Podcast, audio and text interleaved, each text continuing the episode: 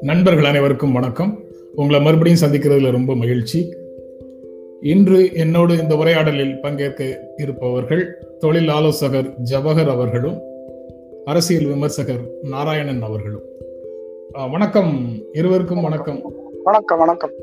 வணக்கம். இன்றைக்கு காலையில நான் படித்த சில செய்திகளை உங்களோடு பகிர்ந்து கொள்கிறேன். அது பற்றி உங்கள்கிட்ட உரையாடவும் விருப்பப்படுகிறேன். காலையிலேயே கலந்து கொண்டதற்கு இருவருக்கும் நன்றி. திமுக கூட்டணியில மதிமுகவுக்கு ஆறு தொகுதிகள் அப்படிங்கிறது நேற்று ஃபைனலைஸ் ஆயிருக்குது. உதயசூரியன் சின்னத்திலே போட்டி அப்படிங்கிறதும் முக்கியமான செய்தி. திமுகவோட காங்கிரஸ் இன்று கூட்டணி ஒப்பந்தம் அப்படிங்கிறதும் அதோட சேர்ந்த செய்தி. அப்புறம் மார்க்சிஸ்ட் கம்யூனிஸ்ட் கட்சியோடு பேச்சுவார்த்தையில் இழுபறி. இன்றைக்கு திராவிட முன்னேற்ற கழகத்தினுடைய பொதுக்கூட்டம் திருச்சியில் இருக்கிறதால பேச்சுவார்த்தை ஒருவேளை நாளை தான் நடைபெறும் அப்படிங்கிற மாதிரியும் அந்த செய்தி சொல்லுது. நாராயணன் திமுக கூட்டணிக்குள்ள இழுபறி எல்லாம் குறைஞ்சு இப்போ எல்லாமே செட்டில் ஆகிற மாதிரி இருக்குது. மார்க்சிஸ்ட் கம்யூனிஸ்ட் கட்சி மட்டும்தான் இன்னும் லைனுக்குள்ள வரல. நீங்க எப்படி பாக்குறீங்க இந்த செய்தியை? கடந்த இரண்டு மூன்று நாட்களாக திமுக கூட்டணிக்குள் நடந்த தொகுதி பங்கீடு பேரங்கள் அதன் தொடர்ச்சியாக நடந்த சில மனக்கசப்பான சம்பவங்கள் நாம் எல்லாருமே பார்த்துக்கிட்டு இருந்தோம். நீங்க முதல்ல மதிமுக பத்தி சொன்னீங்க. ஆறு தொகுதிகள் அவர்களுக்கு ஒதுக்கப்பட்டிருக்கிறது என்று. ஆயிரத்தி தொள்ளாயிரத்தி தொண்ணூத்தி நாலுல திமுகவை விட்டு மதிமுக வெளியேறிய பின்பு முதன் முதலாக இந்த சட்டமன்ற தேர்தலில் தான் மதிமுக திமுக அணியில் இருக்கிறது. இணைந்து போராட இருக்கிறது. இது வந்து மதிமுகவுக்கு வந்து ஒரு புது அனுபவமாக இருக்கும். நேற்று மதிமுக பொதுச் செயலாளர் வைகோ அவர்கள் பேசும்போது முக்கியமாக ஒரு விஷயத்தை சொல்லியிருக்கிறார். நாங்கள் தனியாக போட்டியிட வேண்டும் என்றால் எங்களுக்கு வந்து பன்னிரண்டு இடங்கள் தேவைப்படும். ஆனால் பன்னிரண்டு இடங்கள் தருவதற்கு கூட்டணியில் வாய்ப்பில்லாத காரணத்தால் ஆறு இடங்கள் கொடுத்திருக்கிறார்கள். அதனால் நாங்கள் வந்து உதயசூரியன் சின்னத்திலே போட்டியிடுகிறோம் என்று சொல்லியிருக்கிறார். இதில் நான் என்ன பார்க்கிறேன் என்றால் I think MDMK has lost its political relevance அப்படின்னு நினைக்கிறேன் நான். ஏன்னா கிட்டத்தட்ட ஒரு இருபது இருபத்தைந்து ஆண்டு காலத்துக்கு பின் யாரை எதிர்த்து அவர் வந்து ஒரு இயக்கத்தை கட்டினாரோ அந்த இயக்கத்தோடு சேர்ந்து அந்த சின்னத்திலேயே போட்டியிட வந்து விட்ட பின்பு மதிமுக என்ற ஒரு இயக்கத்துக்கான ஒரு ரெலவன்ஸ் இருக்காதுன்னு நினைக்கிறேன். அது ஒரு செஞ்சோற்று கடன். அதிமுக ஆட்சியை அதிமுக ஆட்சியை கவிழ்க்க நினைத்தவர்களோடு மீண்டும் அவர்களை கட்சியில சேர்த்துட்டு அதிமுக இருக்கலாம். அவங்களுக்கு ரெலவன்ஸ் இன்னும் அந்த தலைவர்களுக்கான ரெலவன்ஸ் இருக்குன்னு சொல்லுவோம். இந்திய கம்யூனிஸ்ட் கட்சியிலிருந்து பிரிந்து வந்த மார்க்சிஸ்ட் கம்யூனிஸ்ட் கட்சி திரும்ப இந்திய கம்யூனிஸ்ட் கட்சியோடு கூட்டணியில இருக்கலாம்.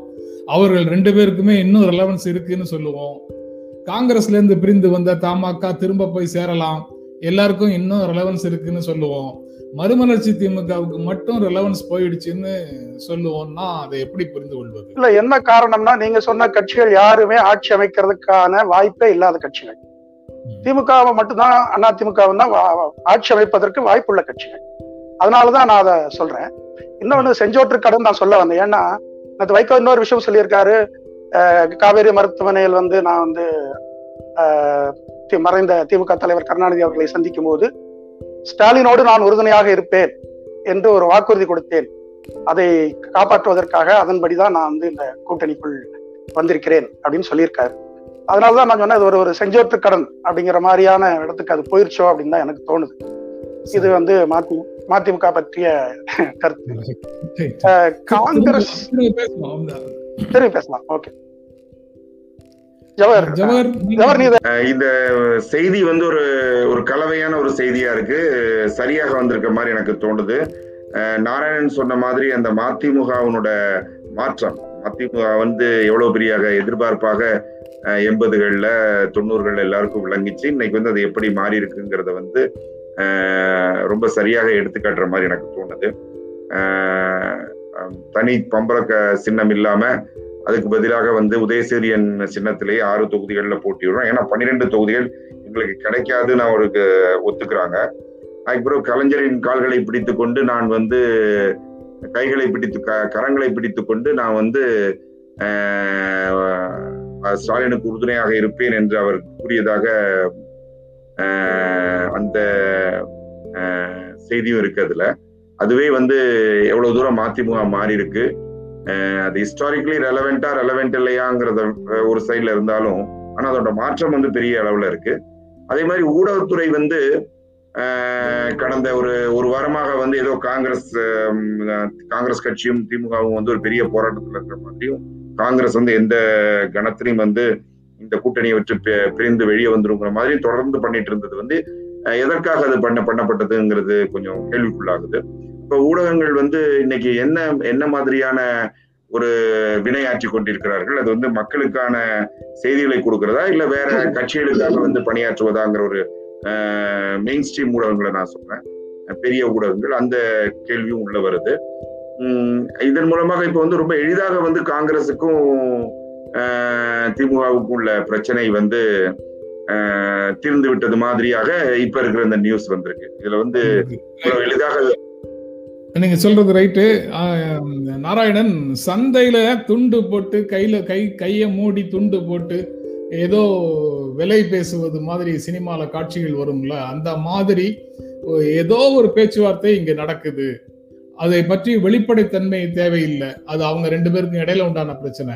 ஆனா அங்க ஒரு என்ன என்னவோ நடக்குது. மனம் வெதும்பியவர்கள் மனம் காயப்பட்டவர்கள் வெளியில வந்து சொல்லும்போது எல்லாருக்கும் வந்து இரண்டு இடங்கள்ல தான் தொடங்குனாங்க அந்த பேச்சுவார்த்தைய அப்படிங்கிறத சொல்றாங்க. அதிகாரப்பூர்வமான குழுக்கள் தவிர அதிகாரப்பூர்வம் இல்லாத அதிகாரம் அதிகாரம் நிரம்பிய ஆனா கட்சி தொடர்பான அதிகார ப- அதிகாரமிக்க பதவிகள்ல இல்லாத நபர்களோடும் நாங்கள் பேசும் சூழல் ஏற்படுகிறது. இது இந்த கூட்டணின்னு இல்லை எல்லா கூட்டணியிலையும் இது சகஜம்தான் அப்படிங்கிற நிலைகளை எல்லாம் நீங்க எப்படி பாக்குறீங்க அது? இல்ல அது சகஜம்தானு நான் நினைக்கிறேன். அதாவது அதிகாரப்பூர்வ அது- பேச்சுவார்த்தை ஒன்றை அரசியல் கட்சிகள் நடைமுறைப்படுத்துகின்றன அப்படிங்கிறது வேறு. ஆனா அது அது அப்படிலாம் இருக்கு அப்படிங்கிறதுக்காக அதை அப்படியே நாம ஏற்றுக்கொள்வது வேறு. அது சகஜம்தான். அப்படின்னு சொல்லி தள்ளி போனா நாம எல்லாவற்றையும் ஏற்றுக்கொள்கிறோம் அப்படிங்கிற பொருள் ஆகுது இன்று ஏற்றுக்கொள்வதும் சொல்லுங்க. பற்றி பேசுகின்ற கட்சிகள் உண்மையை நாங்கள் பேசுகிறோம் சொல்லக்கூடிய கட்சிகள் அதிகாரப்பூர்வமற்ற எக்ஸ்ட்ரா கான்ஸ்டிடியூஷனல் பவர் ஆஃப் அத்தாரிட்டிஸோட நாங்கள் நெகோசியேட் பண்ண வேண்டிய நிலை இருக்கு அப்படிங்கிறதா எந்த கூட்டணியில இருக்கிறதாக இருந்தாலும் சரி அவர்களோடு நாங்கள் நெகோசியேட் பண்ண வேண்டிய தேவை இருக்குங்கிறத இன்று வரை என்றாவது சொல்லியிருக்கிறார்களா? இல்ல இப்ப சொல்லலே தவிர அது வந்து காலங்காலமா நடந்து கொண்டிருக்கிற ஒரு விஷயம்தான். அது வந்து இந்த தேர்தல் அரசியல் அதுவும் இந்த திராவிட கழகங்கள்ல எப்பவுமே வந்து அறிவிக்கப்பட்ட பேச்சுவார்த்தை குழுக்களை தாண்டி நான் அதிமுக திமுக ரெண்டு கட்சிகளையுமே சொல்றேன். எப்பவுமே வந்து இந்த அறிவிப்பு அறிவிக்கப்பட்ட குழுக்கள் அல்லாமல் சில சக்திகள் சில நபர்கள் வெளியில இருந்து இந்த கூட்டணி பேச்சுவார்த்தைகளை வந்து முடுக்கி விடுவது அதை ஷேப் பண்ணுவது இது வந்து காலங்காலமாக நடந்து கொண்டிருக்கிறது. அதனுடைய தொடர்ச்சியாகத்தான் நான் வந்து தமிழ்நாடு காங்கிரஸ் தலைவர் கே. எஸ் அழகிரியோட அந்த ஒரு வருத்தத்தையும் தொல் திருவாமலவன் அவர்களுடைய வருத்தத்தையும் நான் வந்து பார்க்கிறேன். இதுல என்ன ஒரு பிரச்சனைனா காங்கிரஸ் வந்து ஒரு பரிதாபமான நிலைக்கு தமிழ்நாட்டில் தள்ளப்பட்டு விட்டது அப்படின்னு தான் நான் யோசிக்க வேண்டியது இருக்கு. அதாவது கண் இருந்தால் கண்ணீர் வருவது இயற்கை அப்படின்னு சொல்லி கே எஸ் அழகிரி நேற்று சொல்லியிருக்காரு. அப்படின்னா கூட்டணி என்றால் அவமானமும் இருக்கத்தான் செய்யும் அப்படின்னு அவரை வந்து அதை வந்து ஒத்துக்கிற மாதிரி இருக்கு. இது இது எல்லாத்தையும் மீறி நேற்று திமுக காங்கிரசுக்கு இடையில் தொகுதி பங்கீடு பேச்சுவார்த்தைகள் முடிவுற்றதாக செய்திகள் வந்திருக்கிறது. இருபத்தஞ்சு சட்டமன்ற தொகுதிகள் கன்னியாகுமரி பாராளுமன்ற தொகுதி ஒரு ராஜ்யசபா எம்பி அப்படிங்கிற மாதிரி அந்த பங்கீடு முடிவுற்றதாக இன்று செய்திகள் வந்திருக்கிறது. இது வந்து மேலிடத்தில் இருந்து டெல்லியில் இருந்து வந்த தலையீட்டின் காரணமாக இந்த முடிவு எட்டப்பட்டிருப்பதாகவும் செய்திகள் ஜவர் ஜவஹர் நீங்க எப்படி பாக்குறீங்க? காங்கிரஸ் கட்சியினுடைய நிலை தமிழ்நாட்டில் பரிதாபக பரிதாபகரமாக ஒரு தோற்றத்துக்குள்ள போயிருக்கு அப்படின்னு சொல்றதை நீங்க எப்படி பாக்குறீங்க? நான் அப்படி பார்க்கல நாராயண் நாராயணன் பார்க்குற மாதிரி. அது காங்கிரஸ் வந்து எப்போதுமே வந்து அசம்பிளி எலெக்ஷன் நீங்கள் எடுத்துக்கிட்டிங்கன்னா இப்போ சமீப காலங்களில் வந்து காங்கிரஸுக்கு இவ்வளவுதான். அதுக்கு மேலே காங்கிரஸுக்கு நம்ம தவறான இடங்கள் நிறைய கொடுக்கப்பட்டது. அறுபது சீட்டு கொடுத்தோம். அடுத்தது வந்து நாற்பது சீட்டு கொடுத்து எட்டு தொகுதிகள் தான் வின் பண்ண ஜெயிக்க முடிஞ்சது அவங்க. அதை வந்து அவங்க புரிஞ்சு நிறைய பேர் புரிய முடியுதுன்னு நான் நினைக்கிறேன். ஆனாலும் வந்து ஒரு கட்சி நடத்துகிற கட்டாயத்தில் இருக்கிறவங்க வந்து அந்த கட்சிக்குள்ள தங்களுடைய ஆஹ், அதாவது அரசியலில் தங்களுடைய கட்சியினோட பவர் குறைஞ்சிட்டுங்கிற மாதிரி நினைக்கக்கூடாது. அப்படிங்கிறதுக்காக வேண்டி சில காட்சிகள் தர வேண்டியிருக்கு. அந்த காட்சிகள் தரப்பட்டனே நான் நினைக்கிறேன். இதே வந்து நம்ம வந்து பார்லிமெண்ட் எலெக்ஷன் இருந்தா காங்கிரஸ் வந்து இந்த மாதிரி நடத்த முடியுமாங்கிற கேள்வியும் காங்கிரஸ்னோட பார்கெனிங் பவர் அவங்க வந்து கேட்கிற சீட்டுகளை வந்து கொடுக்காம இருக்க முடியுமாங்கிற ஒரு கேள்வியும் வந்து இருக்குது. இது வந்து அசம்பிளி எலெக்ஷன் இதுல வந்து காங்கிரஸோட ரோல் வந்து லிமிட்டட் தான். காங்கிரஸோட ரோலை வந்து டிஎம்கே வந்து டிஎம்கே மாதிரியான பிராந்திய கட்சிகள் வந்து இங்கு மாத்திரம் எல்லா ஸ்டேட்டுகளிலுமே மிக சிறப்பாக வந்து காங்கிரஸோட செயல்படுறதுனால காந்தி அளவுல அந்த மாநில அளவுல வந்து காங்கிரஸோட ரோல் வந்து மற்ற கட்சிகள் எடுத்துக்குது. காங்கிரஸுக்கு அந்த செல்வாக்கு குறைஞ்சிருக்கு. ஆனாலும் மத்திய லெவல் மத்திய இதுல வந்து மத்திய நிலையில வந்து காங்கிரஸ் வந்து ஒரு இணைப்பு சக்தியாக ஒரு பவர்ஃபுல்லான ஒரு அப்போசிஷனாக தொடர்ந்து அந்த ரோலை ப்ளே பண்ணிட்டு தான் இருக்காங்க. அதை நம்ம இந்த இந்த இரட்டை நிலையை நம்ம புரிஞ்சுக்கிட வேண்டியிருக்கு. புரிஞ்சுக்க வேண்டியது இருக்குது இல்ல நான் ஒரே ஒரே ஒரு செய்தியை நான் சொல்ல விரும்புறேன். இந்த காங்கிரஸ் திமுக அந்த தொகுதி பங்கீடு விஷயத்துல இன்னைக்கு இந்த ரெண்டாயிரத்தி இருபத்தொன்னு சட்டமன்ற தேர்தல்ல நடக்கிற விஷயங்கள் நீங்க ரெண்டாயிரத்தி பதினொன்னுல என்ன நடந்தது? ரெண்டாயிரத்தி பதினொன்னு சட்டமன்ற தேர்தல்ல காங்கிரஸ் வந்து அறுபத்தி மூணு இடங்களை பெற்றது. எப்படி பெற்றது? இது வந்து உலகத்துக்கே தெரியும். அண்ணா அறிவாலயத்துல ரெண்டு தளங்கள்ல நடந்த விஷயங்கள் வந்து உலகத்துக்கே தெரிஞ்ச விஷயம். அன்று காங்கிரஸ் வந்து பலமாக இருந்தது. திமுகவை மிரட்டி அப்படின்னு கூட சொல்லலாம். அறுபத்தி மூணு இடங்களை வாங்க முடிந்தது. ஆனா அதே காங்கிரஸ் இன்னைக்கு என்ன நிலைமையில தமிழ்நாட்டுல இருக்கு அப்படின்னு யோசிக்கும் போது வேறு வழி இல்லாமல் அவர்கள் கொடுப்பதை வாங்க வேண்டிய இடத்துக்கு வந்து விட்டார்கள் அப்படிங்கறத நான் பரிதாபமான நிலைமைன்னு சொல்றேன். இல்ல அதுக்கப்புறம் என்ன நடந்ததுங்கிறதையும் நான் சேர்த்து பார்க்கணும். உங்களுக்கு நினைவூட்ட விரும்புகிறேன். ரெண்டாயிரத்தி பதினாலு ரெண்டாயிரத்தி பதினாலுல கூட்டணியை எடுத்துட்டாங்க. கூட்டணியில இருந்து வெளியில வந்துட்டாங்க. திராவிட முன்னேற்ற கழகம் காங்கிரசும் கூட்டணியை முறித்து கொண்டது. கூடா நட்பு கேடாய் முடியும் அப்படின்னு சொல்லி வெளியில வந்துட்டாங்க. ரைட். அதற்கு பிறகு இன்று வரை. காங்கிரஸோட சேர்ந்ததுக்கு பிறகும் கூட இன்று வரை திமுக ஆட்சிக்கு வரல இப்பதானே வந்து ஆட்சிக்கு வருவதற்கான முயற்சியில தீவிரமாக இறங்கிட்டு இருக்கிறாங்க. இப்ப காங்கிரஸ் வரணுமா வேண்டாமா? கூட. அப்படிங்கிறது வந்து ஒரு. முக்கியமான கேள்வியாக வருது. அவங்க இருவரும் அவங்க ரெண்டு பேரும் செட்டில் பண்ணிக்கிட்டாங்க. அந்த கூட்டணி தேவை அப்படிங்கிற முடிவுக்கு அவங்க ரெண்டு பேரும் வந்துட்டாங்க. ஆனா இடையில வந்து அவர்கள் மீது விமர்சனம் வைத்தவர்கள் தான் இப்போ வந்து வாட் ஹேப்பன்னு கேள்வியோட காத்திருக்க வேண்டியது இருக்கு. உண்மைதான். நீங்க சொல்றது உண்மைதான். நடுவுல வந்து ரெண்டாயிரத்தி பதினாலுல மறுபடியும் சட்டமன்ற தேர்தல்ல திமுக கூட்டணிக்கு அவங்க வந்ததும் நாற்பத்தோரு இடங்கள் வாங்கியதும் அதுல எட்டு இடங்கள் மட்டும் ஜெயித்ததும் நம்ம இதுல சேர்த்து பார்க்கணும்னு நான் நினைக்கிறேன். ஆமா. திருமாவளவன் இன்டர்வியூ ஒன்று வந்து தி- இங்கிலீஷ் ஹிந்துல வந்திருக்குது. I did not want to break the alliance over few seats சில இடங்களுக்காக நான் கூட்டணியை முறித்து கொள்ள விரும்பவில்லை அப்படின்னு சொல்றாரு. இப்போ அதே சிந்தனை காங்கிரஸ் உடன் காங்கிரஸ் உடன்பாட்டு குறைந்த சீட்டுக்கு காங்கிரஸ் உடன்பாடை எட்டினாலும் கூட இதே சிந்தனையில தான் காங்கிரஸும் இருக்கிறதாக கருத முடியும். காங்கிரஸை பரிதாபமாக பார்க்கறதும் திருமாவளவனை வந்து ஒரு ஐடியாலஜிக்கல் பொசிஷன்ல பாக்குறதுமாக பார்க்க முடியுமா? இல்ல அவங்க அவங்க முன்வைக்கிற விஷயங்கள் தான் அதுல நம்ம யோசிக்கணும். திருமாவளவன் வந்து கடந்த- கடந்த ஐந்து ஆண்டுகளாக திமுகவோடு ஒரு இணக்கமான ஒரு பயணத்தை மேற்கொண்டு பல போராட்டங்கள்ல வந்து திமுகவோடு துணை நின்று நிறைய போராட்டங்களை நடத்தி இருக்கிறார் போன சட்டமன்ற தேர்தலில் திருமாவளவன் அவங்க கூட இல்ல அந்த கூட்டணியில இல்ல. காங்கிரஸ் அப்பவே திமுக கூட்டணியில இருந்தது. சோ கூட்டணிக்குள்ள சீனியாரிட்டி அதாவது விட்டு போன கூட்டணி திரும்பவும் வந்ததுக்கு அப்புறமும் சீனியாரிட்டி காங்கிரஸுக்கு தான். இல்ல எப்பவுமே சீனியாரிட்டி காங்கிரஸுக்கு தான். அது வந்து திருமாவளவன் என்னைக்கு வந்து தேர்தல் அரசியலுக்குள்ள வந்தாரு? ஆயிரத்தி தொள்ளாயிரத்தி தொண்ணூத்தி ஒன்பதுல வராரு. காங்கிரஸ் திமுக அலையன்ஸுங்கிறது வந்து ஆயிரத்தி தொள்ளாயிரத்தி எண்பதுலயே ஏற்பட்ட அலையன்ஸ் இல்லையா? பாராளுமன்ற தேர்தலில் ஏற்பட்ட அலையன்ஸ் இல்லையா? அதனால நான் அதுக்கு இல்ல அவரு திருமாவளவன் சொல்லும் போது சொல்லுங்க. இந்திரா காங்கிரஸோடன்னா எழுபத்தொன்னுலயே ஏற்பட்ட ஆமா. அது வந்து ஒரு பழைய பழைய வரலாறு இருக்கு பழைய பாரம்பரியம் இருக்கு. திருமாவளவன் சொல்ற ஒரு முக்கியமான விஷயம் சனாதன சக்திகளை சக்திகளுக்கு சாதகமான ஒரு சூழ்நிலை ஏற்பட்டு விடக்கூடாது. அப்படிங்கிற காரணத்துக்காகத்தான் நாங்க வந்து ஆறு இடங்களை ஒத்துக்கொண்டோம் அப்படின்னு சொல்லி அவர் சொல்றாரு. அவரும் அதையும் வெளிப்படையா சொல்றாரு. எனக்கு கூட அந்த ஆறு இடங்கள் வாங்குறதுல எனக்கு வந்து விருப்பம் இல்லை நானும் வந்து முழு மனதோடு அதை வாங்கிக் கொள்ளவில்லை. வேறு வழி இல்லை. இன்று இருக்கிற அரசியல் சூழ்நிலை இந்தியா முழுக்க இருக்கிற அரசியல் சூழ்நிலை அஹ், சனாதன சக்திகள் தமிழகத்தில் வேரூன்றுவதை அனுமதிக்க முடியாது அப்படிங்கிற காரணத்துக்காகத்தான் நான் அந்த ஆறு இடங்களை ஒத்துக்கொண்டேன் அப்படின்னு அவரு சொல்றாரு. காங்கிரஸ் அந்த மாதிரியான ஒரு விஷயத்த சொல்லலையா? அவங்க வந்து என்ன சொல்றாங்க?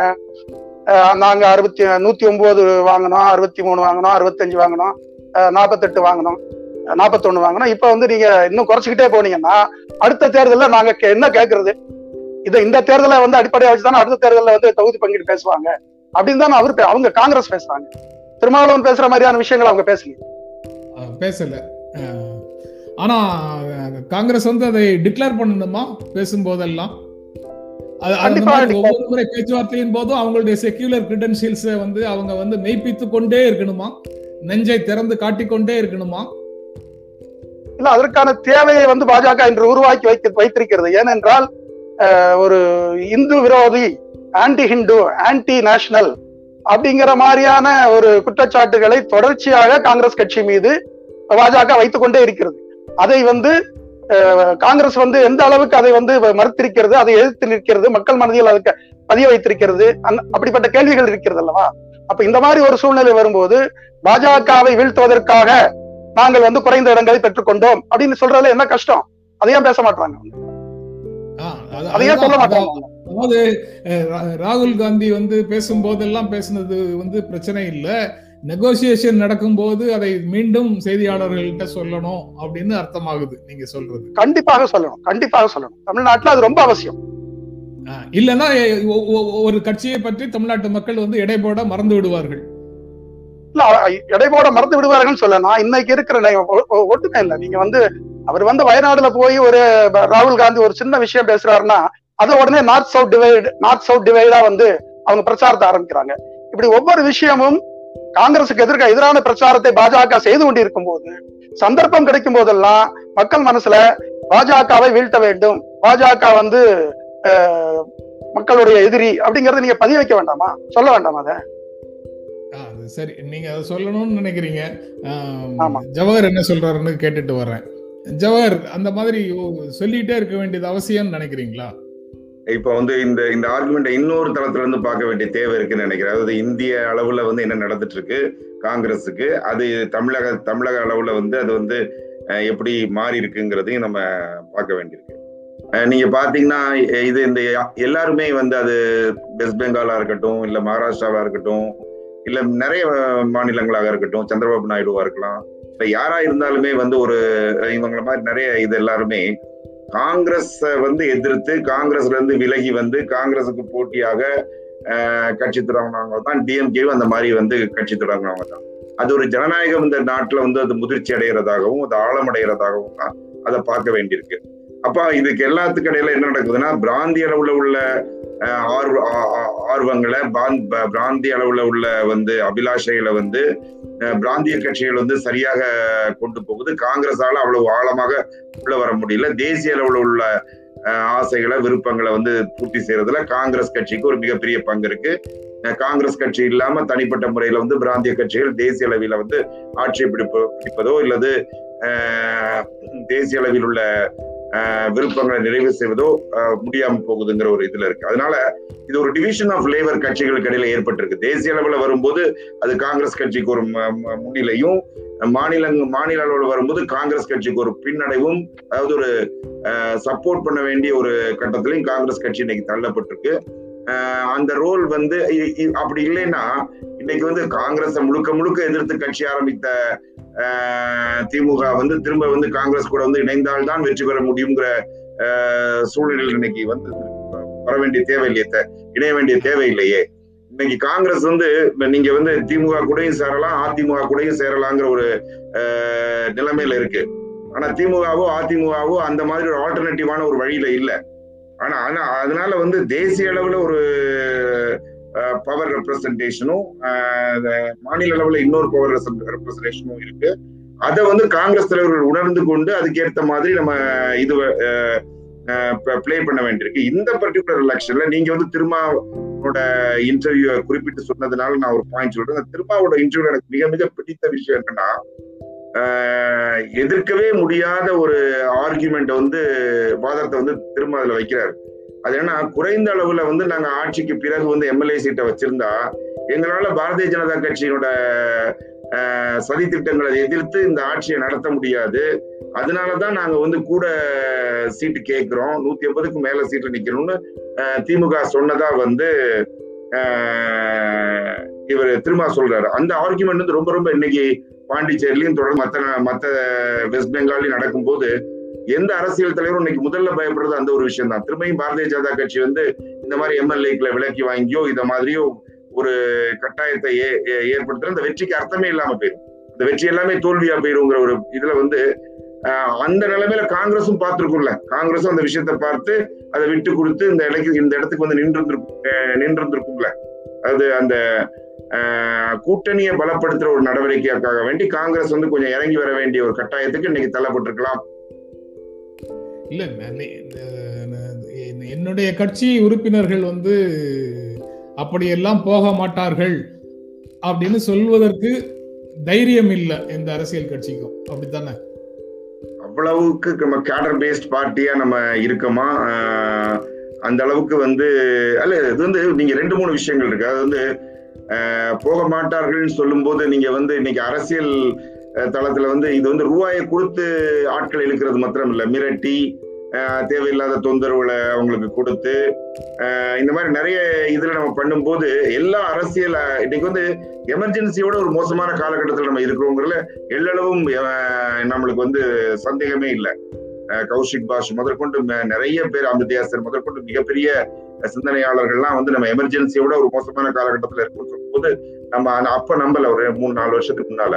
ஆனா இன்னைக்கு வந்து நம்ம எமர்ஜென்சியோட ஒரு மோசமான ஒரு காலகட்டத்தில் இருக்கிறோம். இது வந்து ஒரு கட்சி நடத்துற விஷயம் இல்ல ஒரு பெரிய ஒரு சமூக போராட்டமா இது மலர்ந்திருக்கு இன்னைக்கு. எல்லா நிறுவனங்களும் இந்தியாவில் உள்ள எல்லா நிறுவனங்களும் கோர்ட்ல இருந்து ஆரம்பிச்சு இன்னைக்கு வந்து உள்ள கஸ்டம்ஸ் டிபார்ட்மெண்ட் வரைக்கும் எல்லா ஆர்பிஐ எல்லா நிறுவனங்கள்லயும் வந்து ஒரு மிகப்பெரிய மக்கள் எதிர்ப்பு சக்திகள் வந்து ஒரு உருவாகி ஒரு பூதம் மாதிரி கிளம்பி நிக்கிறத நம்ம பாக்குறோம் இந்த காலகட்டத்தில் அரசியல்வாதிகள் நம்ம உணரும் போது அரசியல்வாதிகள் உணர மாட்டாங்களா?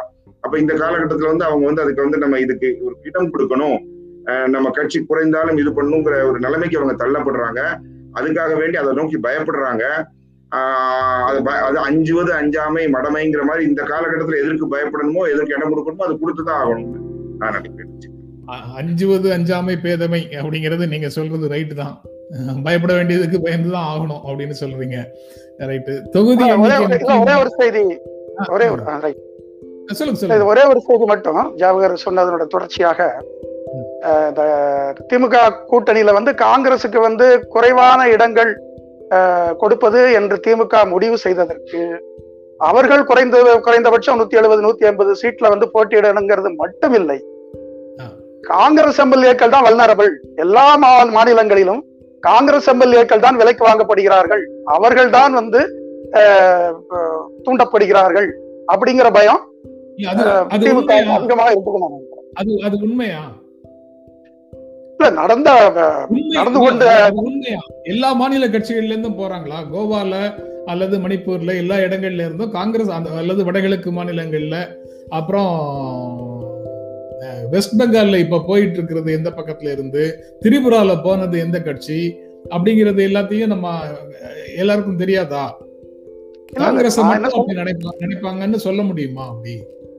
இல்ல இல்ல நான் சொல்றது வந்து ஒரு சாதாரண திமுக தொண்டனின் மனநிலையை நான் சொல்றேன். நான் வந்து காங்கிரஸ் வந்து ரொம்ப பலவீனமா இருக்கு. காங்கிரஸ் மற்ற மாநிலங்கள்ல நடக்கக்கூடிய செய்திகளை பார்க்க மாட்டார்களான்னு கேக்குறேன். அவங்களுக்கு எல்லா செய்திகளும் தெரிய தெரிய செய்யும். இல்ல. பார்ப்பாங்க. நான் என்ன சொல்றேன்? இல்ல நான் அதுல என்ன சொல்ல வரேன்னா இப்ப வெஸ்ட் பெங்கால்ல டெசஷன்ஸ் இருக்கு போறாங்கன்னா அங்க ஒரு ஆட்சி மாற்றம் நடக்கல. ஏன்னா அவங்க ஒரு பெரிய ப்ரூட் மெஜாரிட்டி வச்சிருக்காங்க.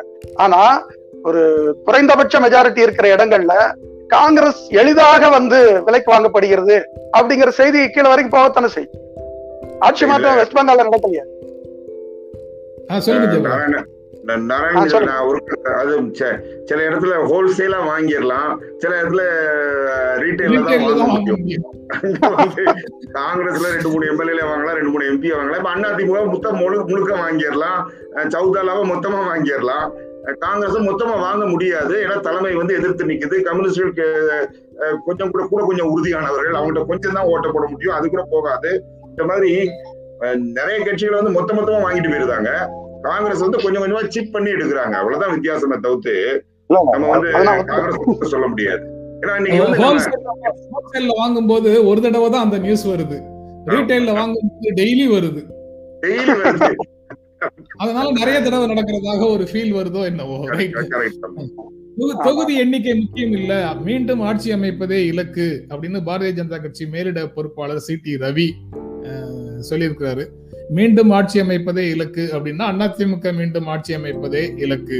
கூட்டணிக்காக அவர் அந்த கருத்தை சொல்றாருன்னு பார்க்க முடியுது. அதற்கு நேர் எதிராக T Raja CPI general secretary T Raja பாஜகவின் மதவாத அரசியல் தமிழ்நாட்டில் எடுபடாது அப்படின்னு சொல்றாரு. அஹ், இந்த இரண்டு செய்திகளையே எப்படி பாக்குறீங்க நாராயணன்? இல்ல பாரதிய ஜனதா கடந்த ஒரு நான்கு ஐந்து மாதங்கள்ல தமிழ்நாட்டில் என்னென்ன மாதிரியான முயற்சிகள்லாம் பண்ணி கொண்டிருந்தது அப்படிங்கிறது வந்து பொது தளத்தில் இருக்கிற விஷயம். அவங்களோட முயற்சிகள் பல முயற்சிகள் அவங்க- அவங்க எதிர்பார்த்த மாதிரி நடக்காத ஒரு சூழ்நிலையில அஹ், ஒரு க- கணிசமான தொகுதிகளை வாங்க வேண்டும் அப்படின்னு ப- ஒரு தீவிரமான முயற்சியில் அவங்க ஈடுபட்டாங்க. இதுல வந்து நான் அதிமுக தலைமையை இதுல நான் வந்து பாராட்டலாம் நான் நினைக்கிறேன். ஒரு கிட்டத்தட்ட ஒரு நாலு நாலு நாலரை ஆண்டு காலமாக ஜெயலலிதா அவர்களுடைய மறைவுக்கு பிறகு. இந்த எடப்பாடி ஆட்சியே வந்து பாஜகவுடைய அடிமை ஆட்சி அப்படிங்கிற பிரச்சாரம் பெரிதாக எதிர்க்கட்சிகளால் நடத்தப்பட்டுக் கொண்டிருக்கிற சூழ்நிலையில் பாஜகவுக்கு இருபது இடங்கள் கொடுத்து அதை அவங்க நிறுத்தி வச்சிருக்காங்க. ஏன்னா ரெண்டாயிரத்தி ஒண்ணுல திமுக கூட்டணியில இருக்கும்போது கூட இருபத்தோரு இடங்கள் வாங்கினாங்க பாஜக. ஆனா இன்னைக்கு வந்து வெறும் இருபது இடங்கள்ல வந்து அவங்க நிறுத்தியிருக்காங்க அப்படிங்கிறது வந்து உண்மையிலே ஒரு பாராட்டக்கூடிய விஷயமா நான் நினைக்கிறேன். அந்த அந்த அந்த அந்த ஒரு அந்த ஒரு ஆங்கிள் சொல்றீங்க. ஆனா பெர்செப்ஷன் இருக்குல்ல தமிழ்நாட்டுல ஒரு பெர்செப்ஷன் இருக்கு. சரியா தப்பாங்கிறது தனி மனிதர்களுடைய பார்வைகளை பொறுத்தது. அந்த பெர்செப்ஷன் என்னன்னா இந்த நாலு ஆண்டுகள் ஆட்சி நீடித்தது ஆட்சி செயல்பட்டது எல்லாமே பாரதிய ஜனதா கட்சியினுடைய இயக்கத்தின் படிதான் அப்படின்னு ஒரு பெர்செப்ஷன் இருக்கு. ஆனா நீங்க வந்து பாரதிய ஜனதா கட்சியை அதிமுக ஆட்சி கட்டுக்குள் வைத்தது அப்படிங்கிற மாதிரியான ஒரு கருத்தை சொல்றீங்கன்னு நினைக்கிறேன். அப்படிதானா இல்ல கட்டுக்குள் வைத்தது அப்படிங்கறத வந்து எப்படி எடுத்துக்கலாம்னா அவங்க பாரதிய ஜனதா கட்சி நினைச்சது நடக்கல அப்படின்னு கொஞ்சம் சொன்னீங்கல்ல அத- அதனால இல்ல அதனால தான் நானும் சொல்றேன். ஏன்னா நீங்க அதான் நான் ரெண்டாயிரத்தி ஒண்ணு உதாரணத்தை சொன்னேன். அப்பவே வந்து ஆட்சி- நீடித்ததே பாரதிய ஜனதா கட்சியினுடைய விருப்பம் தான் மேஜராக ஒரு விஷயம் வந்து நடக்கும்போது சின்ன சின்ன மைனர் விஷயங்கள் நடக்கலைங்கிறத வந்து நான் நீங்க வந்து அவர்கள் விருப்பம் நடக்கவில்லைன்னு சொல்ல முடியுமா அப்படின்னு கேக்குறேன். இல்ல அவர்கள் விருப்பம் பெரும்பாலும் வந்து அதிமுக ஆட்சியில வந்து அவங்க நினைச்சபடிதான் எல்லா விஷயங்களும் நடந்திருக்குங்கிறதெல்லாம் நான் ஒத்துக்கிறேன். ஆனால் கிட்டத்தட்ட ஒரு இருபது ஆண்டுகளுக்கு அப்புறம் அவங்க வந்து ஒரு மறுபடியும் ஒரு திராவிட கட்சியோட ஒரு கூட்டணிக்கு வராங்க. கூட்டணிக்கு வரும்போது திரு எல்முருகன் பாஜக மா- மாநில தலைவரை சொல்லி கொண்டிருக்கிற விஷயம் வந்து கண்டிப்பாக இந்த சட்டமன்றத்தில் இரட்டை இலக்கத்தில் நாங்கள் வந்து வென்று சட்டசபைக்குள் செல்வோம் அப்படின்னு சொல்லிட்டு இந்த இரட்டை இலக்கத்தில் சொல்லுங்க. அதே கேள்விதான். தொண்ணூத்தி ஒன்பது இடங்கள் இல்லையா? பத்து இடங்கள் இல்லையா? அப்படிங்கிற கேள்விதான். இல்ல இருபதுல ரெட்டை இலக்கங்கிறது வந்து இருபதுக்குள்ள தானே. அதுக்கு மேல அவங்க வர்றதுக்கு வாய்ப்பு இல்லை இல்லையா? இல்ல அதனாலதான் அவங்க வந்து அவங்களுடைய எதிர்பார்ப்பு அதிகமாக இருந்தது. அவர்கள் இன்னும் கூட அதிகமான தொகுதிகளை பெறுவார்கள் என்று எதிர்பார்க்கப்பட்ட சூழ்நிலையில் வெறும் இருபது தொகுதிகளில் வந்து பாஜகவை வந்து நிறுத்தி வைத்திருக்கிறார்கள் அப்படிங்கிறது வந்து ஒரு முக்கியமாக பார்க்கப்பட வேண்டிய விஷயம். அப்படிதான் நான் நினைக்கிறேன். சரி. இது தொடர்பாக ஜவஹர் நீங்க தான் சொல்லணுமா? ஆமா ரொம்ப நிறைய சொல்ல வேண்டியிருக்கு. முதல்ல வந்து இந்த அதிமுக அரசு வந்து மிக வெற்றிகரமாக நாலு வருஷம் ஆட்சி செய்ததற்கான பெருமை யாரை சாரும்னா நிச்சயமா அது எடப்பாடியை சேராது. அது மோடியையும் மத்திய பாரதிய ஜனதா கட்சியை தான் முக்கியமாக சேரும். இன்ஃபேக்ட் இந்த நாலு வருஷம் நடத்தினதுல இந்த அதிமுக தலைவர்களுக்கும் இந்த ஆட்சிக்கும் எந்தவித சம்பந்தமும் இல்லை. அந்த ஆட்சியை முழுக்க முழுக்க தக்க வச்சு அதன் மூலமாக டிஎம்கேவோ மற்றவங்களோ வந்துடக்கூடாதுங்கிறதுல மிக தெளிவாக செயல்பட்ட சக்தியாளர்கள் சாதனையாளர்கள் மத்தியில உட்கார்ந்துருக்கிற முதல்வரும் அந்த பாரதிய ஜனதா கட்சியும் தான். அதாவது வந்து எனக்கு எல்லளவும் எனக்கு சந்தேகம் இல்லை. இது உடைந்ததுன்னா அதிமுக உடைந்ததுன்னா அதுல மிக பெரிய லாபத்தை அள்ளிட்டு போக போறது ஏடிஎம் டிஎம்கே காங்கிரஸ்ங்கிறத மிக தெளிவாக புரிந்து கொண்டு எடப்பாடியையும் ஓபிஎஸ்ஐயும் வந்து அடக்கி ஆண்டு அவர்களை அவர்களோட ஆர்வங்கள் எல்லாம் பூர்த்தி செய்து ஒரு சிறப்பான ஆட்சியை அதாவது கோட் வித்தின் கோட் ஒரு சிறப்பான ஆட்சியை தமிழகத்திற்கு தந்ததற்கான நன்றி. நம்ம வந்து மோடிக்கு தான் சொல்லணும் அமித்ஷாக்கு தான் சொல்லணும். அதாவது எனக்கு எல்லளவும் டவுட்டே இல்லை. அதுக்கு பிறகு நீங்க வந்து இந்த நியூஸை பத்தி கேட்டீங்க. அதாவது இந்த நியூஸ் ஆரம்பிக்கும் போது இந்த பாரதிய ஜனதா கட்சியோட நியூஸ் எப்படி அது முன்னாலெல்லாம் வந்து ஃபர்ஸ்ட் பேஜ்ல வந்து இந்த தினத்தந்தி இப்பவும் நினைக்கிறேன். ஆண்டி பாடுவாருன்னு ஒரு கேலி சித்திரம் போடுவாங்க. ஆண்டி ஏதோ பாடிட்டு போவாரு. இது வந்து தமிழகத்துல ஆட்சி அமைக்கிறத பத்தி பாரதிய ஜனதா கட்சி இப்ப பேசுவது வந்து மிகப்பெரிய கேலி சித்திரமா இருக்கு. அது வந்து எஸ் அது டி ராஜா வேற வந்து பாரதிய ஜனதா கட்சி நிப்பாட்டணும் அது அப்படின்னு சொல்றது அதுவும் இன்னொரு பெரிய கேலி சித்திரமா இருக்குன்னா எனக்கு இவர் நிப்பாட்ட போறதும் இல்ல.